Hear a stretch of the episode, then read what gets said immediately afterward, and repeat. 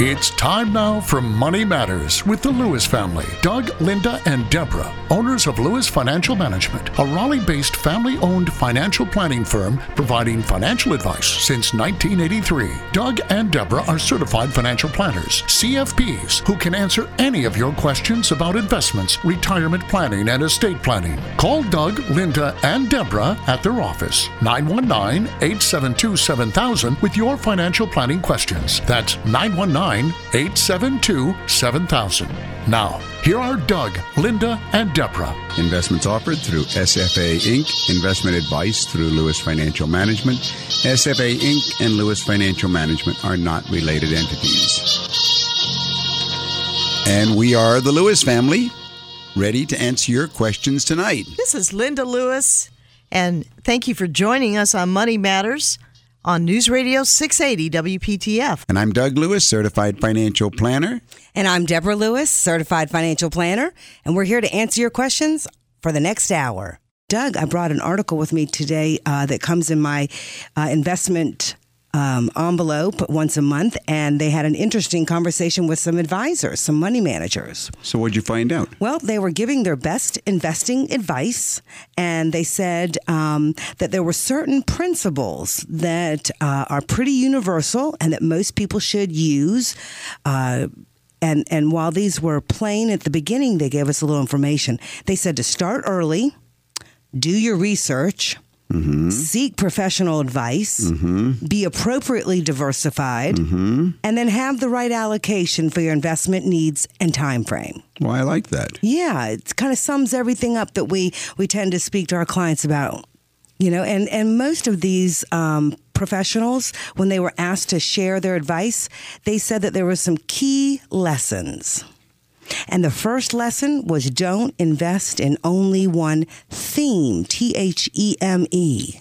Well, you know, Deborah, I agree because if you've been giving advice for as many years as I have, you realize exactly that. If your investment return is going to hinge on whether just one theme pays off, then you may have too much riding on a single idea for sure. You know what comes to mind when you talk about a theme is those folks who will come to see us and they'll say, you know, I've been working for this employer, Right. Perhaps in a utility company, Or pharmaceutical company. right, right. Um, some big ones that are in the area, and they'll Right. say, oh, and guess what I've been doing? I've been purchasing my company stock in my um, employer's 401k plan. We hear it all Boom, the time. boom. Recipe for disaster. All right. And even if you're going to get all of your mutual funds in the uh, pharmaceutical area, Industry, or of the, correct. I mean, you don't bet on a theme because if that's the case, then really you should look at your portfolio as a whole and be confident as to how the portfolio can perform under various scenarios, different types of scenarios.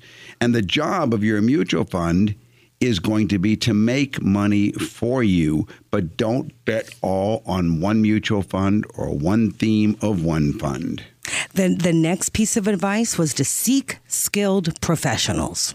Well, I really like that because uh, these professionals, such as myself and some of these that you're talking about, uh, we're better positioned to make investment decisions because it's our area of skill. These are people who spend all day, every day, looking at corporate bonds or companies in which to invest, and they should help make those decisions for you.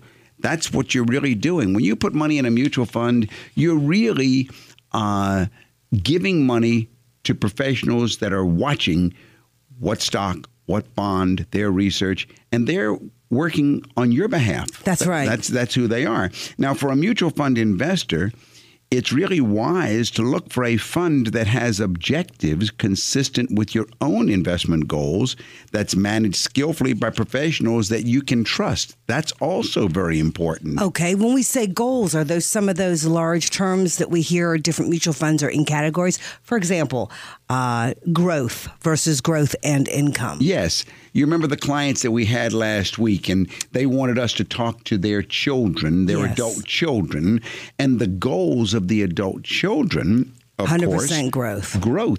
But on the other hand, the parents, no, no, no, no, no. That's a little too risky. Their goals were more growth and income. Call me, Deborah Lewis, certified financial planner at Lewis Financial Management. 919 872 7000. 919 872 7000.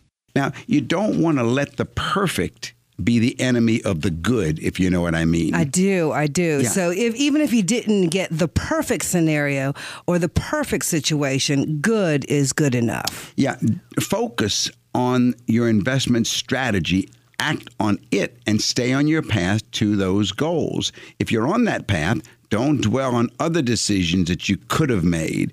Investors, you know, Deborah, can be very self critical. And Oh, that's yeah. because in hindsight, everything is clear. right. But rarely is it clear at the time that you have to make that decision. So it's all right to give yourself a bit of a break if you're progressing toward those goals, whether it be in automatic pay yourself first investing, Mm-hmm. whether it's through 401k investing.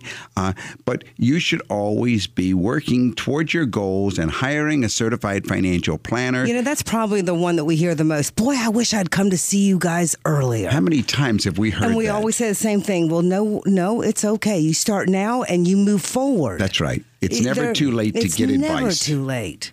Well, the next piece of advice was invest in people who you think will run the business well. Now, this is from the investment managers of this large mutual fund company. Uh-huh. And they were saying, invest in people who you think will run the business well. So they were talking about the investments we choose. Very good. Well, excuse me, life is too short to invest in companies run by people that you don't trust or who won't run the, the business well. It's an extraordinary axiom for long term investing. Effective management often has common attributes. They don't do vanity acquisitions. They're cognizant that it's the shareholders' money. They have a tendency to avoid the spotlight. Management's all about doing things right but leadership is about doing the right things. And so we want to differentiate between management and leadership. Another point that they brought to our attention was look to the future. And here I think they were saying uh, that if you're looking at the future of the, co- from their point of view, the future of the companies that they're trying to add to the portfolios, it's the same perspective that we want to look to who's managing our money. When we are looking for uh, mutual fund companies, a mutual fund company that might be better suited for us is one that's got plenty of diversification in the types of funds so that we could then know that we, uh, as our life changed, we could have lots of options. That's good, Deborah, because hearing management's plans for the future can be a very stimulating discussion. While the present is useful in the short term, it's not as relevant as the long term for making successful investments. And that's really what investing is all about the long term. It is. It, It really is. is. Their last piece of advice is one that we often um, repeat frequently, and it's the don't be greedy. And the don't be greedy really has a whole story behind it. It refers to how we think about investing. So, among other things, if you want this last bit of upside of a stock that's done extremely well, don't be reckless or get too aggressive. Market cycles tend to go in a fear, then hope, then greed cycle. And so that and that cycle will repeat itself. So when the market is in a greedy phase, it may be time to be careful. When the market is fearful, like what's going to happen next, it may be a good time to buy. So these were all their pieces of advice. I, I like I like that investment advice that those managers have been uh, giving to others through the years. I like it very much. I do. If you'd like further information, call us at 919 872 7000 or go to our website, dougandlinda.com. That's dougandlinda.com. You're listening to Money Matters with Doug and Linda Lewis, and we're going to take a caller right now. Steve, this is Doug Lewis, certified financial planner. How can I help you this evening? Good evening. How are you? All right. Um, it's clear in the case of an insurance salesman or a stockbroker or a lawyer how they get paid. In the case of a certified financial planner, you're giving a variety of advice, and you may advise to purchase products or something from another individual. How are you compensated? What? How do you go about getting a certified financial planner for yourself? Financial planners can be paid in one of three ways, and actually, there are all sorts of variations on those ways. First of all, there is what's called the fee only planner. The fee only planner will be paid either on an hourly basis, or he may be paid or she may be paid on a flat basis, which is for a project. Let's say that uh, you come with a series of questions you want asked and, and you want some analyses run and so forth and he can quote you how much time it will take or how over what period or, or what his flat fee might be to do that. Some fee only planners do what they call a percent of assets. So if you're going into a long term financial planning relationship, some will go ahead and charge you anywhere from, say, uh, three quarters of a percent of your assets to, I've heard, as high as 3% of your assets. You really have to sort of walk through what type of arrangement you want with a fee only planner. And I will say this some fee only planners do something called money management, where you sign over discretion and then they charge you a percent of assets for managing the money, but not so much the financial planning component. It's just the money management component. Okay. Okay. Now you have the other kind of planners. You have those that will go ahead and charge on what they call a fee commission basis. And that's where they may be a reduced fee where they're charging you again either hourly or on a flat fee basis. But because the advice will contain some investment or some insurance or some implementation of something, they're going to be doing the implementation for you. So if it's disclosed to you up front and agreeable, then they can give you a reduced fee because there'll be commissions that you're going to have to pay to somebody. Sometimes you can go ahead and just have the advice given to you, and you take the advice and you go over to your local stockbroker or your insurance agent and you pay the commission. But other people say, well, if I'm going to have to pay it over there, is there a way I could get a reduced fee and let the implementation be done through the planner giving the advice? And there are planners. I would say most planners work in that way. Uh, then you have, and I don't really agree with this third method, but I've heard it said that there are those who are commission only planners. I don't think you can be independent if everything that you're doing uh, is based upon some sort of implementation, some sort of a sale. Right. Because then you're commission driven. Uh, I don't ever recommend it. I know I myself will never do that. And I, I, Linda and I have never done that. Steve, when you're looking at, at a financial planner, find out how long have they been a certified financial planner? Did they just get their certification last month? Or have they been in the industry for a while? Because that will determine what is their expertise, right, Doug? It is. Another good thing is the question of what does the planner do? Planners are trained, especially certified financial planners, are trained to produce financial plans. Now, a financial plan is a document. It's a written document. Uh, ours in our office cover 13 sections of the client's financial life. And that document is a series of analyses and recommendations. If you'd like further information, call us at 919 872 7000 or go to our website, dougandlinda.com. That's dougandlinda.com. Then there's the ongoing reviews and the reports and the monitoring and the tracking and the ongoing planning through the years. So, when interviewing planners, you should look at a sample financial plan you should find out how many plans the planner produced this past year for clients, and you should look at the ongoing planning reports that the planner provides to his clients. And then, of course, you should make sure that you get client references and speak to clients who have been with the planner for a minimum of two, three, or four years. How could you be confident that a fee and commission financial planner would be working in your best interest instead of simply the best interest of the product he's selling?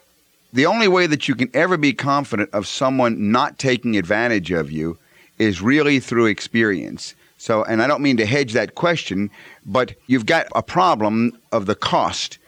If a person wants to work on a straight fee only basis, many people can't afford it. Right. And then to work on a fee only basis and then to go elsewhere and also pay commission, some don't. Questions that I would ask though is is the planner at all connected with any investment products that he recommends? For example, let's say that he's at a brokerage firm and he calls himself a financial planner. Well, obviously, he's going to be recommending the products of that brokerage firm. Correct. Uh, let's say that he's got an insurance affiliation and uh, this is his main business.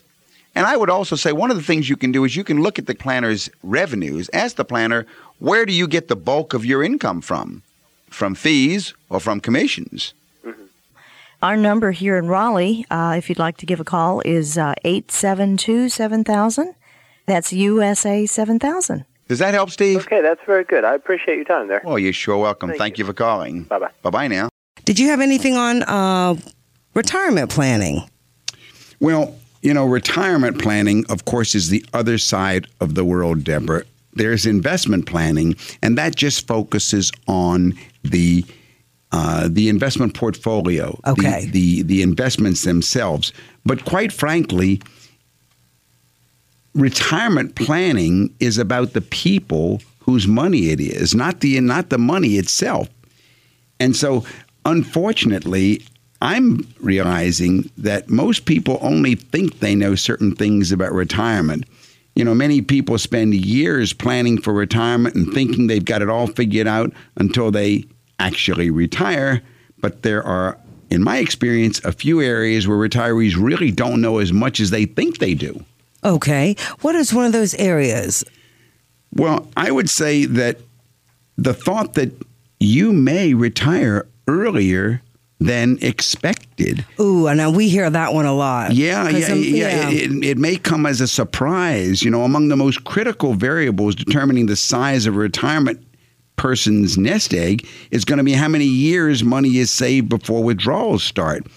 But suppose you suddenly are forced into retirement. Some 22% of the workers that are out there say they expect to wait until age 70 to retire, but unfortunately, only 9% of the retirees have actually worked as long as they thought Isn't they that were. interesting? Because we do hear that a lot. Oh, I'm going to work as long as I can. I'm going to work past full retirement age. I'm going to postpone retirement until I'm in my 70s. And yet it says here less than 10% of people actually really do that.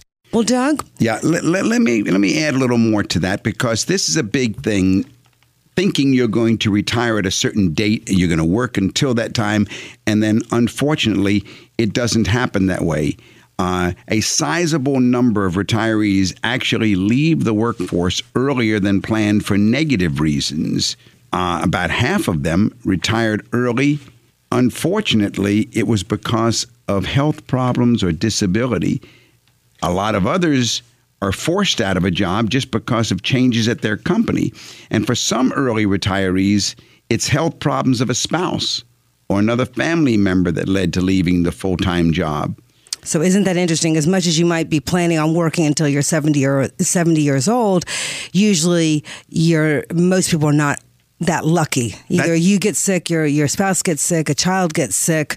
Um, you know, there are a lot of other real life, or there's a disability involved, and you just can't. Things happen. Things really do happen. And that's what financial planning is all about, Deborah. For those who had actually banked on working longer to save more, suddenly it means having to start drawing down Ooh, And so now it's it's a double problem.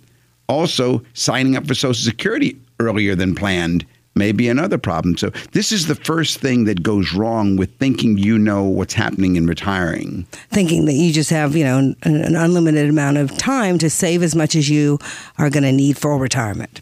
Well, number two, it looks like um, uh, the second thing that you may not know about retirement is it's not easy to get back into the workplace. Yeah, a lot of people think, oh, well, I'll just go back to work and everything. But forced unemployment typically means they'll seek reemployment comparative to the comparable or comparative to the same job skills.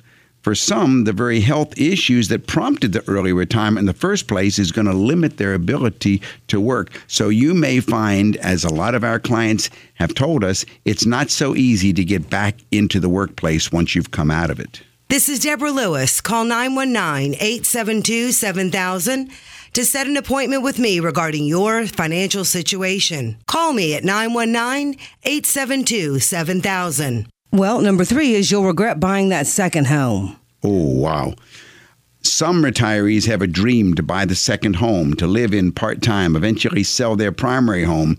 But the advice from a lot of planners that I know is don't do it. Our experience with the second home has generally been that they're expensive, they're a hassle, and they're a mistake. Clients could stay at the Ritz Carlton when they go to their second home area for far less and they don't have the hassles of the frozen pipes, the neighborhood disputes, the volatile housing values.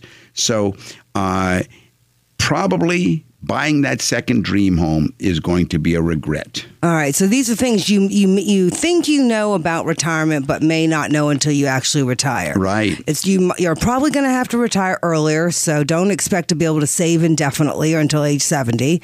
Number two, you're not. It's not going to be if you have to go back to work after retirement. It's not going to be as easy as you think. Right. And number three, if you were planning on um, having a second home to enjoy and visit and take care of while you were in retirement, it's going to probably be a lot more work than it will be ever the enjoyment of it. That's right. Now, Now, there's yeah, yeah. There, yeah, there are more. There's more, Deborah. Go ahead. Well, I can think of a fourth one: Medicare.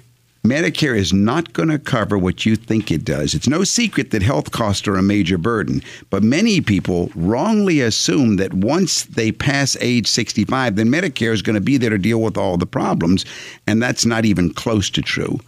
Traditional Medicare, that's the federal health insurance program, only covers on average about 48% of an enrollee's health cost.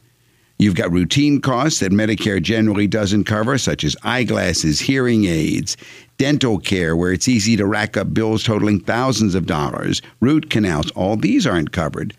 And retirees still have to pay the deductibles, which, when dealing with serious illnesses, can quickly run up a nice tab also. So so Medicare isn't going to be covering what you think it's going to cover for sure. And Medicare doesn't cover the cost of long-term nursing care facilities or home health care. I think, yeah, I think a lot of people um, don't don't consider that about retirement. Well, and your budget is unrealistic. Is is the last thing that you may not know about retirement. And a major part of retirement planning is figuring out how much money you'll need. This usually focuses on generating the income needed to sustain a particular standard of living. And many people will work on an assumption that they will spend less when they're no longer working. It's true. You might have lower taxes, and the end of a retirement account contribution would mean that you would have more take home, uh, or you would have uh, that one less expense.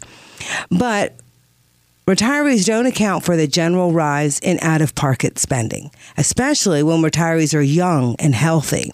That's when they have more time to go out, shop, and travel. well, yeah, that's when all of a sudden they say, now let's take the Alaska trip, mm-hmm. you know, and now let's do this, and now let's do that. And they were never factoring those in when they were getting their budget before they retired. Right, right. So you're right, Deborah. The fifth serious misconception about retirement is that your budget is probably very unrealistic. Well, of course, that's what we do at our office. That- Very much so. Uh, We spend we spend more time talking about living expense needs and how that gen- that is the the um, the movement that everything is either moving. Uh, towards or able or we know that we are financially independent once we're able to cover that and uh, the living expenses whether you are preparing to manage next year's expenses or in prepare, preparation for retirement planning. You know, starting with the living expense needs now, that means that you're in a good habit of knowing what you need to cover for next year and thereafter. You're listening to Money Matters with Doug, Linda, and Deborah Lewis.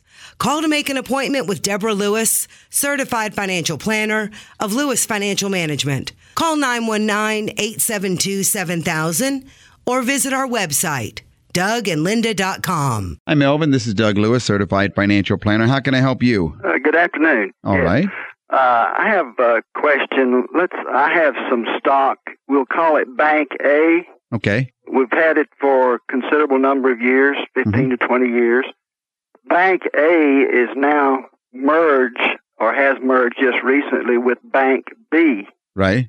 Now, the uh, price of the stock, we are getting three quarters of a share of stock in Bank B for every one share of stock that we had in Bank A. Right. Follow it? Right. And uh, my question is uh, if I choose to sell some of the new stock, Bank B, what will be the uh, pro- let's say it's fifty dollars a share. Right. Uh, when I when we when the merger takes place, we have uh, that stock, and the price of it is fifty dollars a share. All right. What uh, if I choose to sell some of that stock? How do I go about uh, figuring uh, the gain or the loss. Well, I think what you're saying is you buy uh, you're getting a three quarter for one reverse split. That's is what right. you're getting, and basically the dollar amount is what transfers over your original basis of what you paid for Bank A stock. Uh huh. Right, that is exactly the the basis in the new stock. There is no change in your basis. Uh huh. So you simply need to go ahead and figure out, and actually it'd be pretty simple because it's the same number of dollars. If you sell uh, X number of dollars of Bank A or Bank B, it would be the same thing. Uh huh. So you simply want to go ahead and compute how much is the basis on the share of the new stock versus the basis on the share of the old stock, get it down to per share, and then go back and, and do it the same way as if you had sold Bank A stock. I would have had to keep pretty good records to know what I paid for the stock 20 years ago, wouldn't I? Uh, yeah. Okay. Uh, the best thing, next be best thing, how much, how much is the stock right now worth Uh, Al- altogether? considerable. Were you talking about 10,000 or 10 million? About uh, 300,000. Okay. Well, $300,000, uh, if you have a zero basis, then you're facing a capital gain and uh, of $300,000. Yep. So basically, the worst it can happen is $85,000 of taxes. hmm Uh, now, there is a way to avoid all of the capital gain, you realize. You don't have to pay any capital gain tax if you use a Section 664 trust.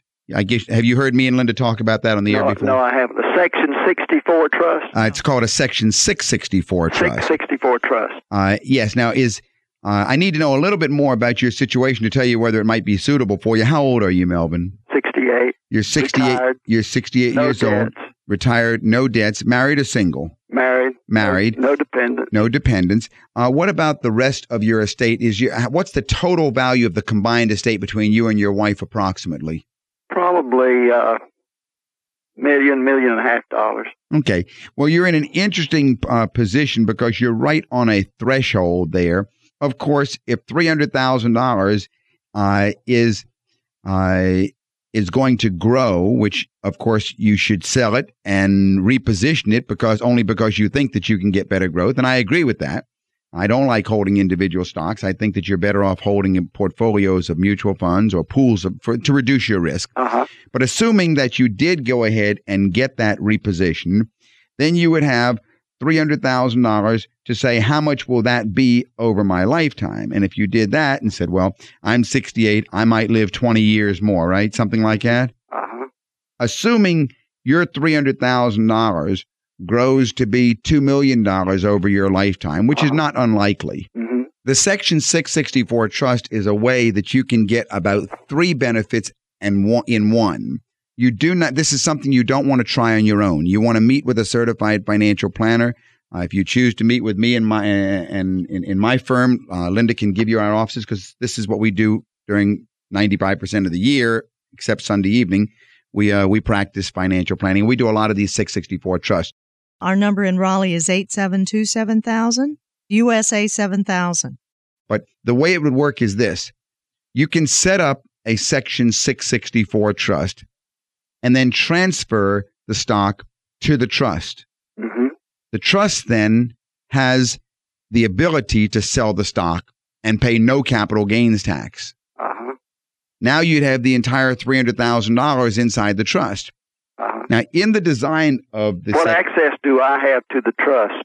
Well, it depends on who is the trustee. There are six co- what we call players to the trust. There's the donor, and of course, that's you. Yeah. Then there's the trustee. Now, typically in a Section 664 trust, you would choose a university or a charity to be the trustee. hmm I don't like that structure. I prefer that you make yourself the trustee. Yes. So then you would basically be giving the money from yourself as donor to yourself as trustee. I Now, like that. Yes. Uh, the only thing is the IRS may or may not like it, depending on whether they think you can cheat. Uh-huh. So if you want to do make yourself your own trustee, you need to put in another player to be able to always show the IRS that you're not cheating. And that player would be what's called an administrator. hmm Uh, now, you can use an accountant to be an administrator, or you can use a bank. Uh, those are somewhat more expensive. I like the the independent administrators that simply go ahead And basically, all the administrator does is keep the books and records and Uh-huh. produce the tax return for the trust. Yeah. Uh, they're not too expensive and, and, and, and, and they're pretty common. I like to choose those as an independent administrator that has no bone to pick with you, no, no product or anything to sell you. Uh-huh. Uh, then there's another player called the income beneficiary, and that should be you and your wife. hmm So now the trustee will pay the income beneficiary for the rest of their lives, which is another way of saying you will end up paying you and your wife the rest of your lives. Of course, you have to put a, a successor trustee in case you die before your wife, Uh-huh. and that could be your wife. She could be the successor trustee. hmm All right. Now, you then want to have a what's called a charitable, a nonprofit beneficiary who gets the remainder after you and your wife are gone. Uh-huh. And that can be any nonprofit institution that you want.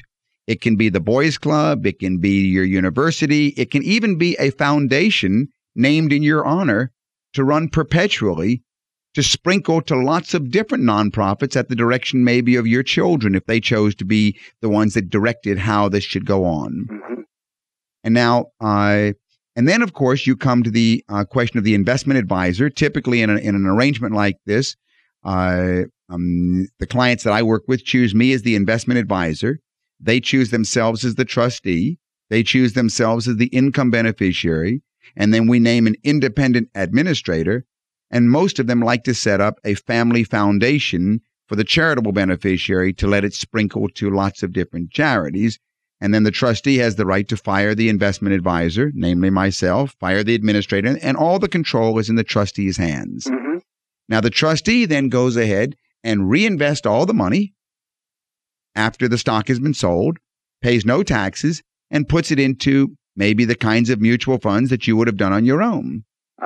The only trade off here is that basically at your, the last death, your children, if they were to have gotten all of this, if it stayed in your portfolio, in your estate, your children would have been disinherited of this portion of the estate. Oh, yes. This is Deborah Lewis of Lewis Financial Management. Call us at 919 872 7000 to speak about your situation and to set up an appointment. 919 872 7000. So, and for some parents, they say that's fine. I'm leaving them enough with the rest of my portfolio. Other parents say, well, it doesn't matter anyway because the estate tax was going to take a big hit out of it. But others say, well, is there a way that we can have our cake and eat it too? And there is a way to do that. You can actually set up another trust, which we call, call a wealth replacement trust. And that trust buys life insurance for about $300,000 on your lives Uh-huh. unless both of you are uninsurable. Are both of you uninsurable? Well, I should say, is either No, one we- of you. We would not be uninsurable. All right. So as long as one of you is not uninsurable, then this second trust buys an inexpensive, what we call second to die policy, meaning that only after the last of the two of you passes away and there's no more need for the income to come out of the 664 trust, then the the uh, the insurance pays out to the heirs uh, to replace what went over to the fo- to the foundation. You see what I'm saying? Yes, I do. Yeah. It's a, it's a wonderful strategy. It's one, very helpful. it's very it's a it's a it's a it's a useful strategy. It's a way to avoid.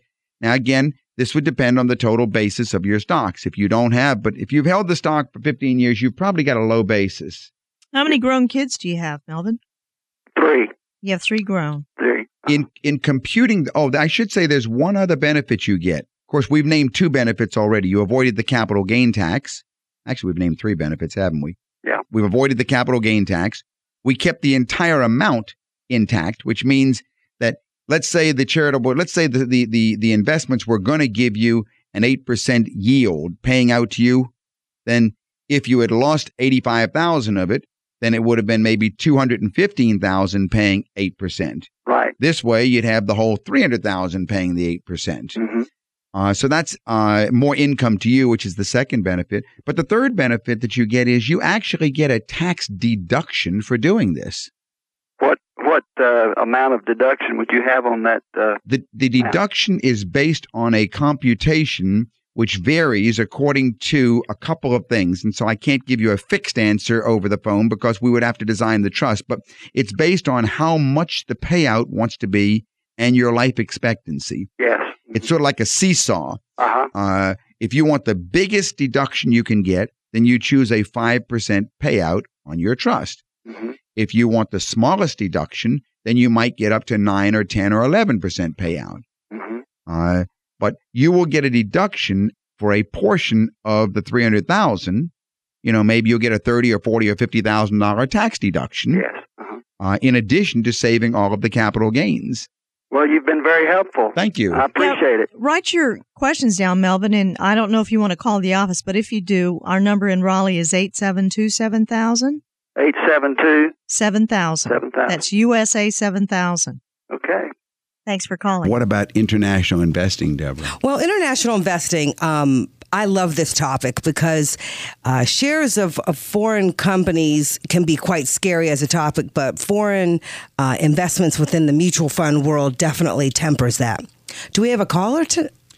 On Yeah, let's talk a little bit while we're finding out who's, who's Okay. dialing in, Deborah. Sure, no problem. So, one of the topics in, in the world of mutual funds that are available are international mutual funds. And these are funds where those money managers are going to be buying and selling foreign company stocks. Experts are going to say that a stock portfolio that is widely diversified internationally can actually provide protection against a prolonged downturn in an investor's home market like the USA. Uh, and uh, really, U.S. stocks have been looking to a lot of people more expensive than many foreign markets appear. And so, really, uh, it is possible to take a look at adding international mutual funds to actually not add more risk, but add more safety to the portfolio. And a lot of people, I think, feel that it can be risky, but really the real risk that you face is that you're going to have crummy returns in one part of your portfolio over 30 years. And you're certainly reducing that risk if you are internationally diversified. So having investments, mutual funds that have, um, uh, stocks of companies in the United States and stocks of companies that are outside the United States can definitely help us in diversification. Owning shares in large multinational companies isn't the same thing as owning shares in companies in foreign markets. And I think here, this is where we really focus on an actively managed fund is where the manager is able to really, really be able to choose the companies that are going to be able to do the best. If you need help, call me, Deborah Lewis, 919 872 7000. 919 872 7000. And I believe we have another caller. Hi, Kate. This is Doug Lewis, certified financial planner. How can I help you? Uh, we have been talking to a financial planner, and he has suggested a variable annuity uh, to supplement some of our other retirement investments. Mm-hmm. And I wanted to know what your opinion of, of that kind of an investment is. Tell me a little bit about your situation, and maybe I can fine tune my answer. Okay. How old are you? 59, You're 59 years old. Are you married or single? married. Married. What's your income? Uh, about nine. Well, now it's very much lower than it used to be. It's about uh, sixty-five thousand a year now. Six, and that's coming from the husband or the wife? The husband, That's coming from the husband. Is the wife getting a making? Is she, does she bring any income in? very small amount. All right. Now, the wife or the husband, who's 59? I am The wife is 59. How old is the husband? sixty-one, Husband's 61. and he will be fully retired when he reaches sixty-two. All right. So his income is going to drop next year. Yes. All right. Now, looking at retirement income. Well, first of all, let's Well, let let me back up. His his he's partially retired now, which is why his income has already dropped. All right. But actually, his income should increase when he's totally retired because of the investments we have. Well, I'm going to ask you about that next. Okay. But I want to know about the guaranteed income Uh huh. uh, from his pension. And is he going to take early Social Security, or what's he going to do? Yes. Okay. So, what is the estimated guaranteed income could be next year when he's 62? Uh, I I only think in after tax terms. Okay. so that's what I'll give you. All right. It's about fifty thousand a year. All right. So it could be about fifty thousand dollars guaranteed. And then, what are your living expenses on an annual basis? Uh, I imagine the financial planner went over that in depth with you. you know what? What? I, I don't know the answer to that question. I could do it, but not I'd hold you on the Well, phone. I mean, when you met with your financial planner, didn't you spend a lot of time going over your expenses? no, we didn't. Then you didn't meet with a financial planner. Okay. No, you must have met with a salesperson. Well, actually, it was a salesperson, and Okay. he's the one who's trying to sell All this. right. Well, we want to be very careful about definitions. You see, uh, we want to find out a financial planner plans, uh-huh. and they and a, a, a true financial planner, a certified financial planner who is charging you a fee for the time you're spending there with them, whether it's an hourly fee or a fixed fee, which is the only kind that you should be seeing, by the way. That kind of planner should start with your living expense needs and then back into the kinds of questions. Our number in Raleigh is 919 872 7000. That's 919 USA 7000. For the moment, let's assume that your expenses are fifty thousand a year. Well, they're not, but anyway, we'll assume right. that for this Okay. exercise. Right. Most people underestimate their expenses. Uh, you have to build in there your desired number of vacation uh, travel expenses. That many people many people travel more after they retire. Gifts to the children, uh, clothing, all the other things that happen. But if you're saying that you're absolutely sure that his pension uh, and Social Security is going to cover uh, your lifestyle with all the, the, the luxuries that you may or may not want, then you don't need to touch any investment income. Now, if that's the case, let's go over to the investments. What do your investments look like right now? Well, our investments look very good. No, I mean, what are they? Oh, what are they? They're bonds, uh, mutual funds. All right. How much do you have in bonds? Uh, I'm just looking here because I've got I've got all that written out. Uh, in bonds, Mm-hmm. we've got eighty-five thousand in one bond fund. We have uh, about five thousand five hundred thousand dollars. And what else do you have? Is that main? Is that the main? Is that is that the majority of your portfolio? Mm, uh, no, we've got another uh, fifty-nine thousand. Uh, we have two IRAs. One's eighty-two thousand. The other's forty-nine thousand. Mm-hmm. Uh, we have some other stock investments that are around 300,000 in various stock stocks. And then my husband's profit sharing, which he owns his own company, Mm-hmm. at this point is 310,000. All right, you've got a rather complicated situation when the numbers start building up, and you're, you're, you're, you've got a terrible portfolio. Uh, it looks, it, it, it just, it, it, it really, I don't like it personally. Okay, I'm not going to spend a lot of time on the air going through each of the items, but overall, it looks to me like my, my real question is why are you going to, for a, uh, a, a variable annuity? Because a variable annuity, although it will let you defer income, I mean, defer paying tax on the growth, it's going to also be taxable in your estate at the time that you die, and there'll be no step up in basis. Okay. So, Well, that's, I mean, we're, we're considering it, but uh, that's why I was calling yeah, for your um, an, opinion, an, too. annuities, you understand a variable annuity is an insurance contract. right. By the way, which one are you looking at? Uh, I'd rather not go into that. because that's the crucial issue. You see, a variable annuity is an insurance contract that wraps around mutual funds. So it's the funds themselves that are the most important part, not the insurance contract. This is Deborah Lewis. Our number at the office is 919 872 7000. 919 872 7000. Annuities are insurance contracts that work sort of like a non deductible IRA. Uh, you can put in as much as you want, but taxes are deferred until you take it out.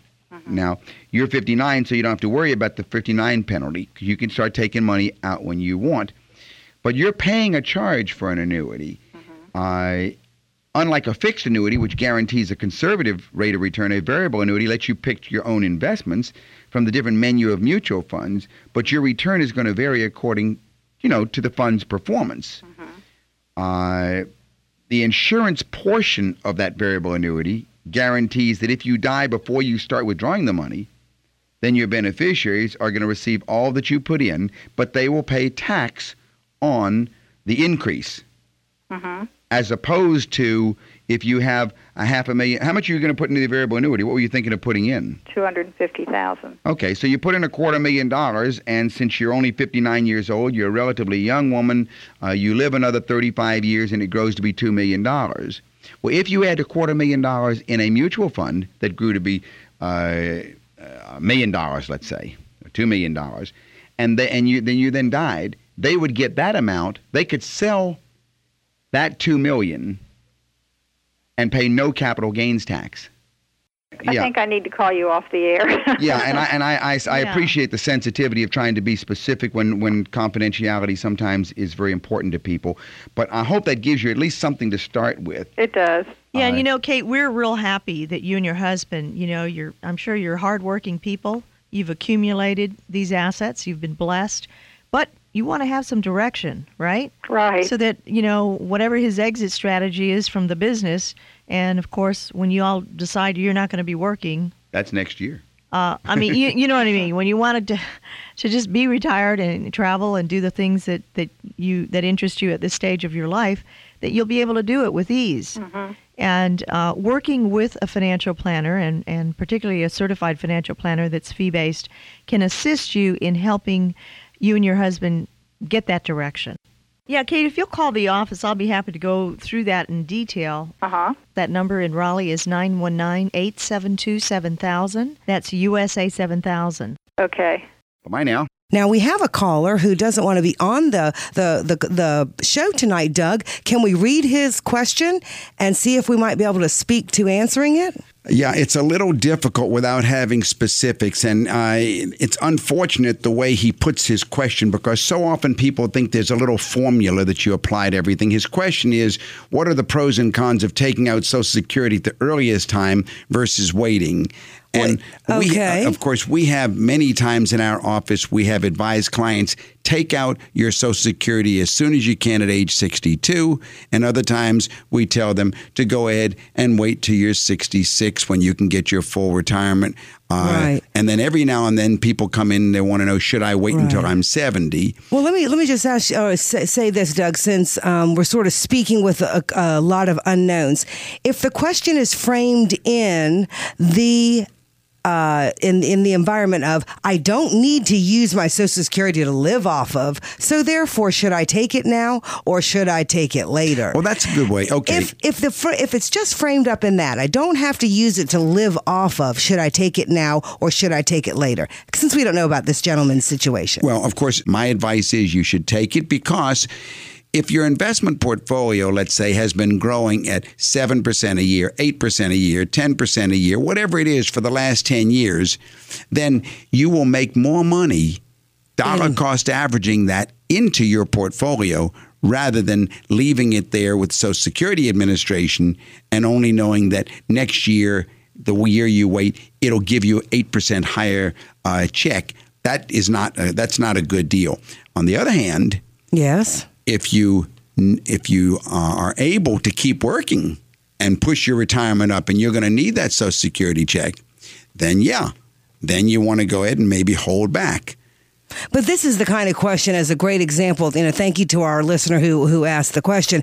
Um, if if you want a real answer to this question, like most people do, they you know you can read all the generalizations. You can you know spend the hours on on the internet in the newspaper. This will never answer your question. So if you would like for us to answer your question, caller specifically, please call me during the week. I will I will give you a real specific answer to your question as to whether or not it would work for you. And I think that'd be much more meaningful than just what's the generalization as to what what are the pros and cons of well there's pros and cons that won't apply to you. Let me let me help you whittle down these options to the ones that apply to you. Yeah, there is And our no- number is- here, yeah, in, in Raleigh is 919-872-7000. that reminds me deborah as to a headline story and i think it's today's news and observer was it today's or was it yesterday's on uh, the new form these new little software packages that will do financial planning for you did you see that article I did. I, I, uh, I think you're talking about. Are you talking about the one that was like replacing um, advisors? Yes. Okay, so that was yesterday's paper, and it was in the Wall Street Journal section, and uh, they, they were talking about how um, there are actually online financial advising sites that will do it for you. Yeah, and what I really enjoyed reading that article was it was a nonsense piece. Exactly. It was totally absurd. Right. Because you can't replace wisdom that's inside a financial advisor or a financial planner's head with a little software. I Right. mean, that's Like not what- real life. Like, what are you going to do with the pros and cons of social, taking Social Security or not? That has nothing to do with you or your situation. Do you need it to live off of? Yes or no? If you don't, then it becomes a whole nother series Right. Does your wife have a have a medical issue? Right, Do- Are you trying to help your children pay down their mortgage? Right. All these things you can't go ahead and get and replace the wisdom of the certified financial planner. Right. You need to be working with someone who is a fiduciary, which means he is putting your interest ahead of his own. He's not trying to sell you any products. He's trying to go Right. ahead and give you advice. Right. What's best for you. Right. And I think the Social Security question comes up quite a bit. I've seen all It kinds of little uh, social uh, software analyses, but they, they they never pertain to the specific individual and this situation. is this is where um, you you really can uh, use the benefit of calling us during the week and um, speaking with me, Deborah Lewis, 919-872-7000, so that I can answer your specific question. There was an interesting article about how to be a 401k millionaire, and it, it made some really good points that I wanted to bring out to any of our younger uh, listeners. If you are wondering, what does it take to be a millionaire? Here's some things.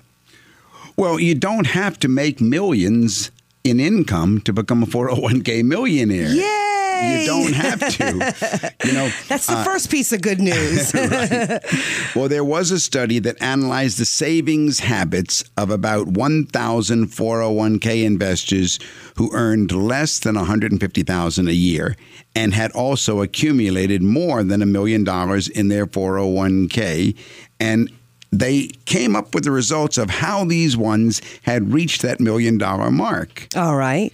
Looks like there's three big things. One, they started young. Yes. Two, uh, two, they always took advantage of the company match. So that's participating in our 401k up to the match amount. Right. And three, they saved a large chunk of their pay each year, and that's personal investing. That's right. The whole key is you have to start saving and start saving early. I'll give you an example. A 25 year old who only earns $40,000 a year Okay. will only need to save about 20% of her salary each year to hit that million dollar mark by age 67. That's all. And that only assumes that her salary grows 1.5% a year and her investments only grow at 5.5% a year. Very nice. All she has to do is stick to that 20% savings of her salary each year. Well, that, that's hopeful. If you hear something tonight that sounds like your situation, call us. Set up an appointment. We can help you. 919 872 7000. 919 872 7000. Okay, let's take a caller. Carol, I'll take your call now. How can I help you? I appreciate you taking the call, sir. All right. Got a question about living trust. Yes, ma'am. I just recently closed an estate of an uncle who died, and I was an out of state resident from where he lived. hmm And the fees I paid for probate, to sell the house, to bonding, and everything else just horrified me because everything was set. He had a neat will. There was no question among the inheritors or anything like this. But the fees we had to pay made me look into living trusts. How much was the estate, Carol? About six hundred thousand. What were the fees? I think I paid up to about twenty four thousand. That sounds about right. Okay. So I thought about the living trust, and I've been inquiring locally about this kind of thing. I've read the books on it, and it sounds good. Uh huh. But then I found out the bank says, well, we charge two to three percent of the value annually. Ouch! If I had five hundred thousand dollars in an estate, Uh-huh. that's not out of sight because of houses today. I'm going to be paying five thousand a year, two to three percent. You're only getting half the picture. Okay. Mm-hmm. First of all, how much is the size of your estate? Probably about seven hundred thousand. What you want to do, number one, don't deal with the bank. Oh A revocable living trust does not replace a will. no! This I this. So, number two, you want to establish a revocable living trust today. hmm How's your health? Excellent. All right. You want to go ahead and identify yourself as the trustee of this trust. hmm And as the trustee, you will control everything. hmm That I understand from what I've read. What what do you own besides real estate? Oh, two hundred fifty thousand in stock, two hundred fifty thousand T bills, odds and ends and unit trusts, All like that. if you want to go ahead, you can have the the ownership of your stocks and your T bills. You can have them transferred into the name of you as trustee for that trust. Yeah, this I understand. Well, so far we haven't got a bank in any picture, do we? If you will call my office, I'll be happy to go ahead and help you set one of these up. We do these all the time for clients. We have uh, an attorney that either your attorney or we select an attorney who drafts the document. We then transfer the ownership of your assets into the ownership of your trust with you as trustee. Any uh, of your stocks, if they're held at a brokerage account or if they're mutual funds, we simply have the ownership changed from your name individual to trustee. But as far as the establishment of the revocable living trust, you do not have to have a bank involved at all. I'll be darned. And in your revocable living trust, you should have it designated that you have the North Carolina healthcare powers of attorney provisions put- uh, written written in there. You should have living will provisions oh, put yeah, in there. I have those already. Carol, uh, we did have one client that who within the last month, and she's a, uh, I think about 69, and she had one of these revocable living trusts set up for her, her estate. Mm-hmm. And she does not have any children, Mm-hmm. but she did incorporate the setting up of you know the trust and her estate planning in with her financial planning as well because what we find is that individuals that have accumulated a certain amount of assets want to protect it and yeah, I'm I'm a little amazed when I retired and find out what I had. Yeah. Do you have children, Carol? No. Okay. Well, the things that you might want to also incorporate into total financial planning. So you want to cover asset allocation of your investments. I I don't have time on the air, but I would question right away why a lady like yourself has two hundred fifty thousand dollars in the stock market. That sounds a little risky to me. No, that's about one third of my estate. hmm Uh, but in any case, It's grown through the years. I've been planning hmm and uh, started out 20 years ago with my husband's life insurance. yeah. And uh, boy, I'm amazed at what it is now. I can't sell anything; it's all capital gains. uh, Yeah, well, but- I can show you a way to sell it and pay no capital gains. Also, Now, what's that number I should call? Okay, that number, Carol, here in Raleigh is 919 872 7000. Wait a minute, eight seven two. 7000. That's USA 7000. Oh, Okay? yeah. All right, very good. thanks Thanks for your calling. time. thank you, Carol. Bye bye. Well, that's all the money matters we have time for today. So we want to thank all our listeners for joining us. And for any other questions you may have, call my office during the week and we'll set up an appointment to meet with you personally. That number is 919 872 7000. That's 919 USA 7000. And we'll be back next week on this same station at the same time. In the meantime, have a great week. And remember, your money matters because your financial future is at stake. You've been listening to Money Matters with Doug, Linda, and Deborah Lewis. Money Matters provides you with a personal financial hotline on any subject where money really matters. For more information, you can call Doug, Linda, or Deborah in Raleigh at 919 872 7000. That's USA 7000. Listen again next Saturday and Sunday at 5 p.m. for Money Matters with the Lewises on 680 WPTF.